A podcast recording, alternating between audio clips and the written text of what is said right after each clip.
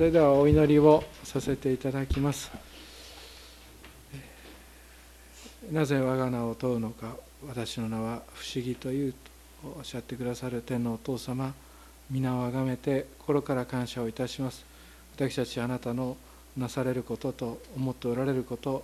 特にあなたが私たちに対して抱いておられる愛の大きさを私たちの脳みそで計り知るぐらいでとどめていますが、イエス様、あなたは私たちのこの人知をはるかに超えたキリストの愛を私たちに与えていてくださっていることを覚えて感謝をいたします。どうか神様、その枠を取り外す聖書の御言葉を持って今日も私たちに語ってくださいますようにお願いいたします。もしこの1週間の半ば歩みの中で神様自信を失っていたりする方がいらっしゃいましたならば、地で現れるほどに神様が愛しておられる特別な存在であることをもう一度思い出すことができますように、主イエス様が血を流すほどに私たちのことを尊いと思っていてくださっていることを覚えて感謝を持ってもう一度立ち上がることができますよ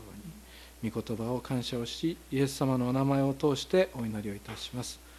アーメン。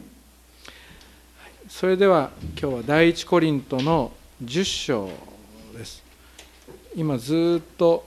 この間テサロニケから始まって、聖書が書かれた順番、聖書のこの順番ではなくて、聖書は長い順から流れていますから、そうではなくて書かれた、特にパウロ書簡が書かれた順番で、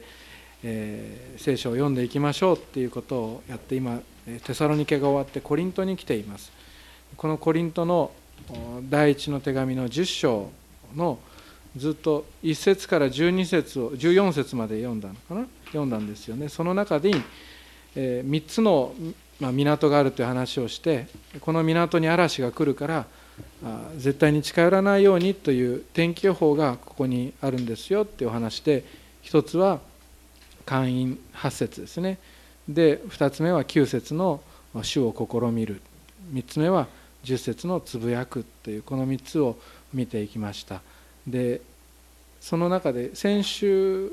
じゃあ一つずつ立ち止まって小石を拾うように、顕微鏡までは使わないけれども小石を拾うように、花を摘むように一回立ち止まって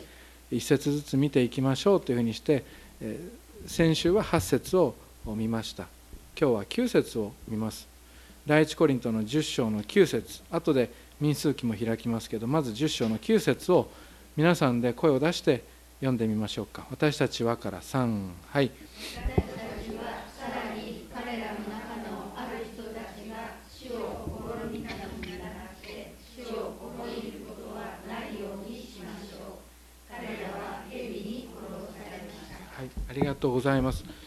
今日のメッセージは、主を試みるという港に気をつけること、ここに近づかないようにしましょうということ、ここには燃える蛇の嵐が来る、そして滅ぼされていく、そうした嵐が来ますよということをお伝えしておきます。ですから立っていると思うものは倒れないように気をつけなさいと12節に書かれていますから、主を試みないよそんなのって思ってる方いらっしゃったら、倒れないように気をつけましょう。そのことを水曜日の夜にきちんと聞いておく、そういう夜だと今日は思います。それでは民数記の21章を開いてください。ここにこの出来事が書かれています。荒野で起きた出来事、ずっと10章は書かれてるんですけど、その荒野で起きた出来事のうち、主を試みるって具体的に一体何をしたのかっていうことを今日は見ていきましょう。もう一度言いますけど、顕微鏡は使いません。何も神学的なことを細かく話すことはしませんが、しかし一回立ち止まって見ると、今まで見えなかったものが見えてきます。先週そうだったでしょうね。今週もそうです。9節の御言葉はこの民数記の21章の4節から9節を読むとよく分かります。21章の4節、民数記21章の4節、創出レビ民です。レビの次ですね。民数記21章4節、私が読みますから聞いていてください。彼らはホルサンからエドムの地を迂回して、もう一回言いますよ。彼らはホルサンからエドムの地を迂回して、よく聞いておいてください。エドムの地を迂回してアッシュの海の道に旅立った。しかし民は途中で我慢ができなくなり、民は神とモーセに逆らっていった。なぜあなた方は私たちをエジプトから連れ上ってこの荒野で死なせようとするのか。パンもなく水もない私たちはこの惨めな食物に飽き飽きした。そこで主は民の中に燃える蛇を送られたので、蛇は民に噛みつきイスラエルの多くの人々が死んだ。民はモーセのところに来ていった。私たちは主とあなたを非難して罪を犯しました。どうか蛇を私たちから取り去ってくださるよう主に祈ってください。モーセは民のために祈った。すると主はモーセに仰せられた。あなたは燃える蛇を作り、それを旗竿の上につけよう。すべて噛まれた者はそれを仰ぎ見れば生きる。モーセは一つの青銅の蛇を作り、それを旗竿の上につけた。もし蛇が人を噛んでも、その者が青銅の蛇を仰ぎ見ると生きた。後半部分はよくご存知の方が多いと思います。この青銅の蛇はイエス様を表している箇所で、何にもですよ、傷口に何もしてない、何の努力もない、しかも噛まれたのは自分が悪かった、それなのにその仰ぎ見ると生きたという、この信仰を持って仰ぎ見れば救われる、許される、癒される、そのことがここに書かれていることであります。しかし今日後半はあんまり見ていかない。今日見ていくのは4節から始まるこのイスラエルの主を試みたというのはどういうことなのかということです。さっきの第一コリントの10章9節、主を試みることのないようにしましょうって書かれていた、主を試みるというのは具体的に何のことなのかっていうと、この4節に民は途中で我慢ができなくなったというふうにして書かれている事柄から始まっていきます。一体何に我慢ができなくなったのか。皆さんは多分この箇所を読むだけだと、ああそれはもう空腹でしょって言うかもしれません。ああもうそれはご飯のことでしょ、あそれはもう喉の渇きでしょって言われるかもしれません。でもね、今日立ち止まったからせっかくもうちょっとゆっくり座っていきましょう。そうすると多くの景色が見えていきます。その前の章の20章の18節、すぐ隣のページの方が多いと思いますが、民数記20章の18節、しかしエドムはモーセに言った。私のところを通ってはならない。さもないと私は剣を持ってお前を迎え撃とうって書かれてますよね。これ何を言ってるかというと、イスラエルの民がエドムの地を通らせてくれって頼んだんです。エドムを通っていきたいって言ったんです。エドムはこの間もお話ししました。視界のイスラエル側から視界にぷかぷか浮かんでいると対岸が見える。あんなとこまで泳いでいけたらすごいよなって、もうこんだけ浮いてたらいけるかもしれないなって、絶対にやらないでください。潮が濃いので体内から水分が抜けるのと、それから太陽が強いので、必ず脱水になります。飲む水はありません飲んだら死んでしまいます。死海の水はすごい塩分ですから死んでしまいます。でそうエドムの地が、でも対岸に見えるその景色がエドムの地ですよね。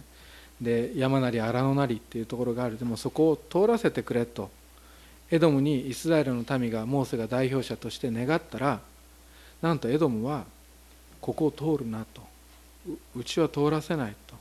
もし通るようなことがあれば剣を持ってお前を迎え撃つと言ったんです。エドムに願った近道を拒否されて、そして4節、彼らはホル山からエドムの地を迂回してアシの海の道に旅立ったと書かれていますよね。エドムの地を迂回することを余儀なくされた。そしてアシの海の道っていうのは彼らが出てきたところなんです。彼らが出エジプトを果たして出てきたところにまた戻っていくということが、この主を試みるの前段階にあるんですね。自分たちの願いと計画があったんです。思いがあったんです。エドムの地を通ってそこに行って、そして約束の地だっていうような計画があって、自分の思いと願いがあった。しかしその思い通りにならず、計画が台無しになって、そしてですよ、ここなんです、元に戻る時の辛さがここにあるんです。また最初からやり直しだという、しかもそれは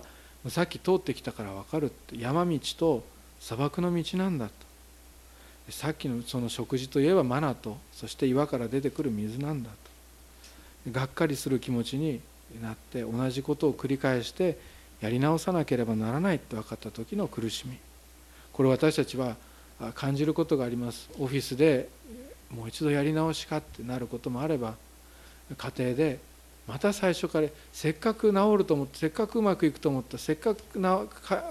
関係がうまくいくと思った、また最初からやり直しかっていうことが分かった時のこの苦しみがあります。気分が落ち込む、いや私が言うから落ち込むんじゃないでしょう。あなたは落ち込むんですよ。いや私は落ち込むんです。そういうことがあると、そんな時に誰かがぽつりとつぶやくんです。水って足りなくないかって言うんですよ。マナばっかり食べてこんなんでうちらこれで大丈夫なのかなって誰か言うんですよ。そうするとそうだそうだという声が大きくなっていく。でもそういう人たちはでもそれでも民の中の一部なんですよ。第一コリント10章9節に民の中のある者たちがって書かれています。だから一部なんだけど、でもその声は大変大きい。でそうじゃないかな、そうじゃないかなって、いつの間にかそれが大きな声になっていく。もしかすると多数派を占めていくようになっていたかもしれない。思い通りに、そしてうまくいかないことに我慢ができなくなった。これが4節に書かれていることであります。彼らはホルサンからエドムの地を迂回してアッシュの海の道に旅立った。しかし民は途中で我慢ができなくなり、こう言ったんです。民は神とモーセに逆らっていった。なぜあなた方は私たちをエジプトから連れ上ってこの荒野で死なせようとするのか。パンもなく水もない私たちはこの惨めな食物に飽き飽きしたと。そのような苦しみの中で、やり直しの中で、またスタートに戻る、振り出しに戻る中で、誰かが極論を持ってきます。このままで私たちは死んでしまうと言うんです。だから新しい方法が必要じゃないか、おいしいものが必要なんじゃないかっていうんです。見目麗しいものが必要なんじゃないかって言うんです。楽しいものが必要なんじゃないかって言うんです。それらのものがもし仮になかったとしても死ぬことはありません。だけれども民は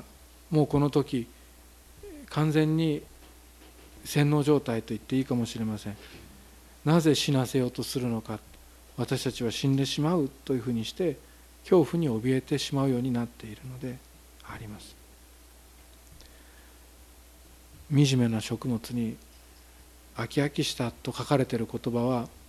他の聖書の訳や英語の聖書の訳を見ると軽い食物というふうにも訳せる言葉が使われています。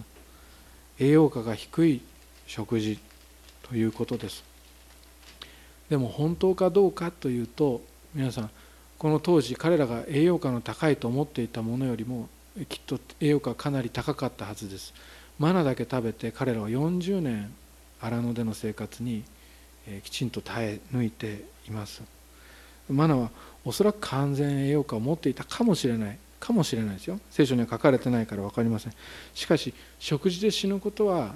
なかった。老衰で彼らは死んでいった。しかし食事で死ぬことはなかったのであります。でも彼らはこの惨めな食物に飽き飽きしたと言っている。飽きたんです。楽しくなかったんです。どう言いましょうか。エンターテインメント性に欠けたと言っていいでしょうか。エジプトの食事を思い出していたんだと思います。あれは地域の違法人のひょっとするとエドムの食事を見たかもしれない。それらの食事を見て、天来のマナーではなくてもっと面白い食事をと思ったんだと思います。段階を一回戻って追ってみます。いきますよ。思い通りにいかない、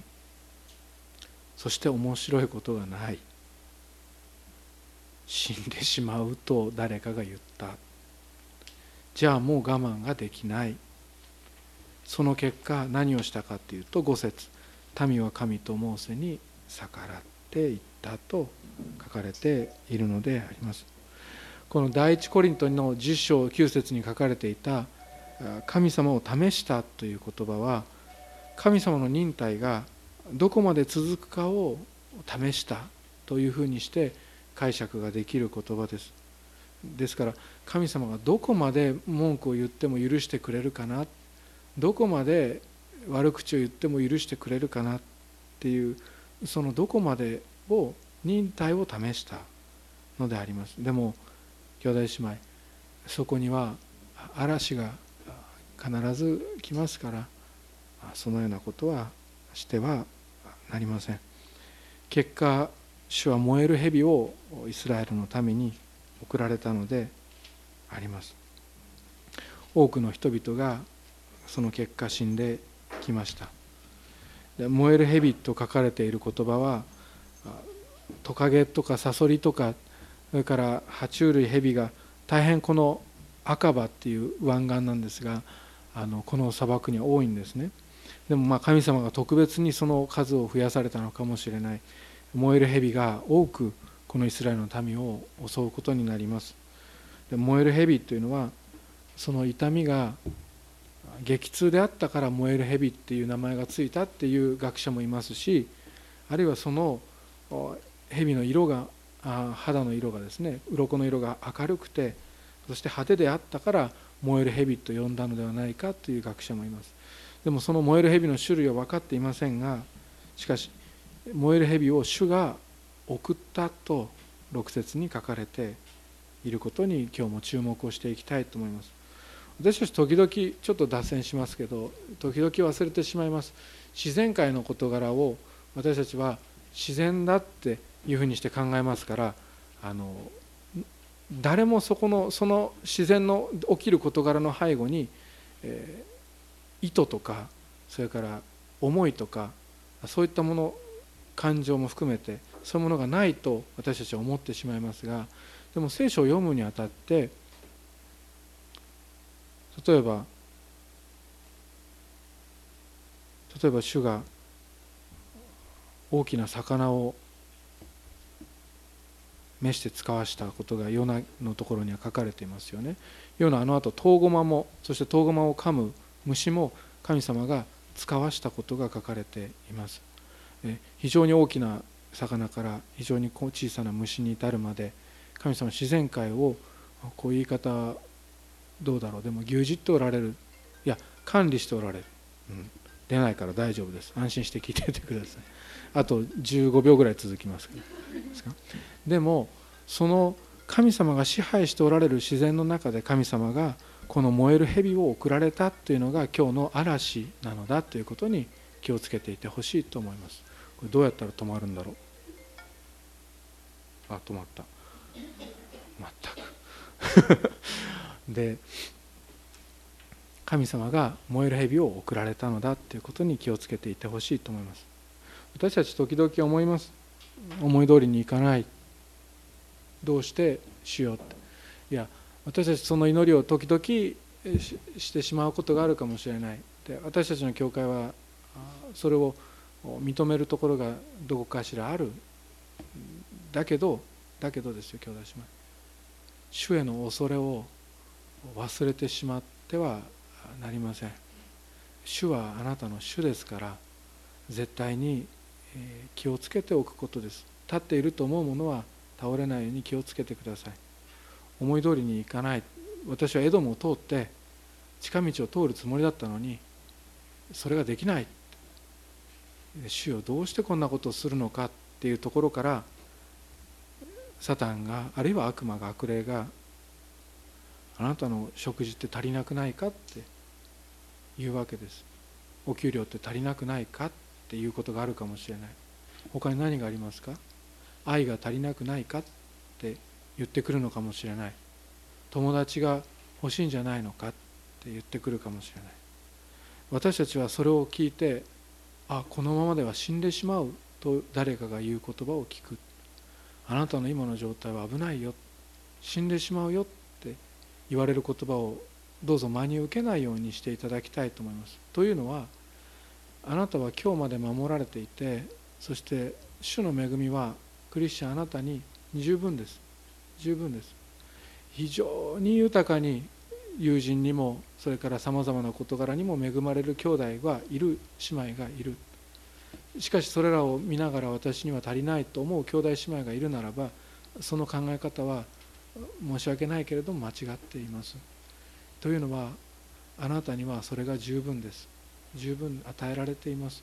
それだけではなくて、きっと主はその他の方々が持っていない部分を豊かにあなたに与えておられるのかもしれない。例えば聖書の箇所にはそれがあなたに当てはまるとは言っていないけれども、主はこの世の貧しい人々を取って信仰に富むものとされましたって書かれていますよね。私には時々分かりません。皆が同じ賜物を持たなければならないという人が出てきたり、私には足りないと言って嘆く人々の中に、私は偉大な神の計画と賜物を見ているのに、どうしてこの人はつぶやくのだろうかと思わされることがあります。というのは、私は世の人が見るように、そういう時に世の人に見ることもできますけど、でも私が一幕教会に集っておられるお一方お一方を見るにあたって、あ、この人はつぶやくに値しないのにと、このうちに秘めておられる主がお与えになった聖霊の賜物は豊かであるのにと、私が思わざるを得ないことはいくつもいくつもこれまで経験してきています。どうぞ兄弟姉妹、気をつけてください。あなたがつまらない、またやり直しだ、もう一回最初からか、どうしてか、足りないんじゃないか、最初からやるのに食べ物足りないんじゃないか、そんなことを思うようなことがあれば、それは間違っています。主の恵みはすでにあなたに十分に与えられています。そしてそれは本当で、目に見えるところが足りないのであれば、どうぞ心の目を開いてみていただいてください。あなたはこれまでどれだけ信仰に富むものとされていたかを。続いてメッセージ続けていきます。その後モーセは祈ります。で、この箇所は激痛でね、燃える蛇の激痛で苦しみの中で民が言うんですよね。私たちは主とあなたを非難して罪を犯しました。主を試みたことを悔い改めをしているんです。この御言葉ってとっても美しいんですよ。悔い改めって最近人気がないことなのかもしれないんですが、でも私は悔い改めって美しいと思います。私が悪かったとか、申し訳ありませんでしたとか、いや私は罪を犯しましたという言葉っていうのは、人間が神の前に口にできる言葉で、ハレルヤ以外にもどうなんだろう、でも大変美しい言葉なんだと思います。主の前に誰かが来て、そしてその前に主よ私は罪を犯しましたと言ってくれた時の神様の喜びがあなたに分かるでしょうか。一人の罪人が悔い改めるなら、天において御使いたちに喜びの歓声が湧き上がるとルカの15章に書かれている事柄の通り、この民がモーセのところに来て、私は主を試みて非難して、どこまで非難できるかなってやりました、許しくださいというふうにして祈る、この7節の御言葉の中にあって、主の許しが8節から9節、激しく与えられるんですね。というのは、どんな非難をした者も誰でもモーセを見ればじゃないんですよ。このキリストを見上げるならば、燃える蛇を見上げるならば生きると書かれているのであります。そして彼らは奇跡的に許され癒されていった。最後まとめていきますが、どうぞ主を試みることのないようにしましょう。この港は思い通りにならないときに神を試してはならないという港であります。イスラエルの人々にとっては、最初から長い距離を歩き直す苦しみでありました。そしてコリント人の人々、そして一幕の人々については、人生の困難や苦しみがそこに当てはまっていきます。人生で思い通りになってスムーズに物事がいくことがあります。しかし、うまくいかないときや願った通りの事柄が起きないときに、どうか主を試みないでください。むしろ主を非難しないでください。主はそれでも素晴らしいお方です。そしてうまくいかないとき、道を元に戻らされるときは、主がご計画があるんですよね。到着地が決まってるんです、あなたには。運命とかはないですよ。運命とかはないです。だからこういうことがあなたに起こる、明日はこういうことが起こる、それをあなたは避けることができない、そういう異教の運命とかはないです。でもあなたには到着地がもう決まっています。それは神の国、そして主の栄光をこの地上で表すという到着地が決まっているので、主が道を間違えたら元に戻されることがあるし、エドムを通さないって言われることがあります。主アジアに最初に宣教に行きたいって言ったら、聖霊によって禁じられたって、まず最初にヨーロッパだっていうふうに使徒の働き言われたでしょ。ああいうふうにして神様がまずこうだ、まず踏むべきステップがあると言われることがあります。2つ目は、このイスラエルの民は岩から出た水、これはこの間も話しましたけど、地形が変わるほどの巨大な出来事でした。この岩から出た水と、それから天からのマナがありながら、神様に対して不平を漏らし、それらの恵みをバカにしたんです。惨めな食物だって言って。もし私たちがこのようなことを言うことがあったら、これは危険なことですから気をつけていきたいと思います。それはコリント人にとっては、偶像礼拝の文化が栄えていたコリント、アテネ、アフロディーテのヴィーナスですよね、ローマでいうところのヴィーナスっていう派手な偶像文化にあって、キリスト教が惨めである、この惨めな食物に飽き飽きしたと不平を漏らすような神を試す出来事でありました。今日私たちにとっては、キリストがすでにあなたに与えてくださっている岩の水、そして御言葉のマナが、世の水とか、それから世の言葉と世のマナと比較してつまらないと思わせたり、おいしくないと思わせたり、栄養価がないと思わせたり、惨めであると思わせたり、急にエネルギーをくれないと思わせたりして不平を言わせることがあるかもしれない。どこまで悪口を言っていいんだろうか、どこまで言えば裁かれるかっていう試しをしてはなりません。むしろ主を恐れていなければなりません。人々が言った軽いパンは栄養価が低いように見えて、なんと何十年も命を保たせる栄養価があった。私たちにとっては、この御言葉は永遠の命への栄養であることをぜひ覚えていてほしいと思います。そして3つ目は、面白くないから死ぬことはないです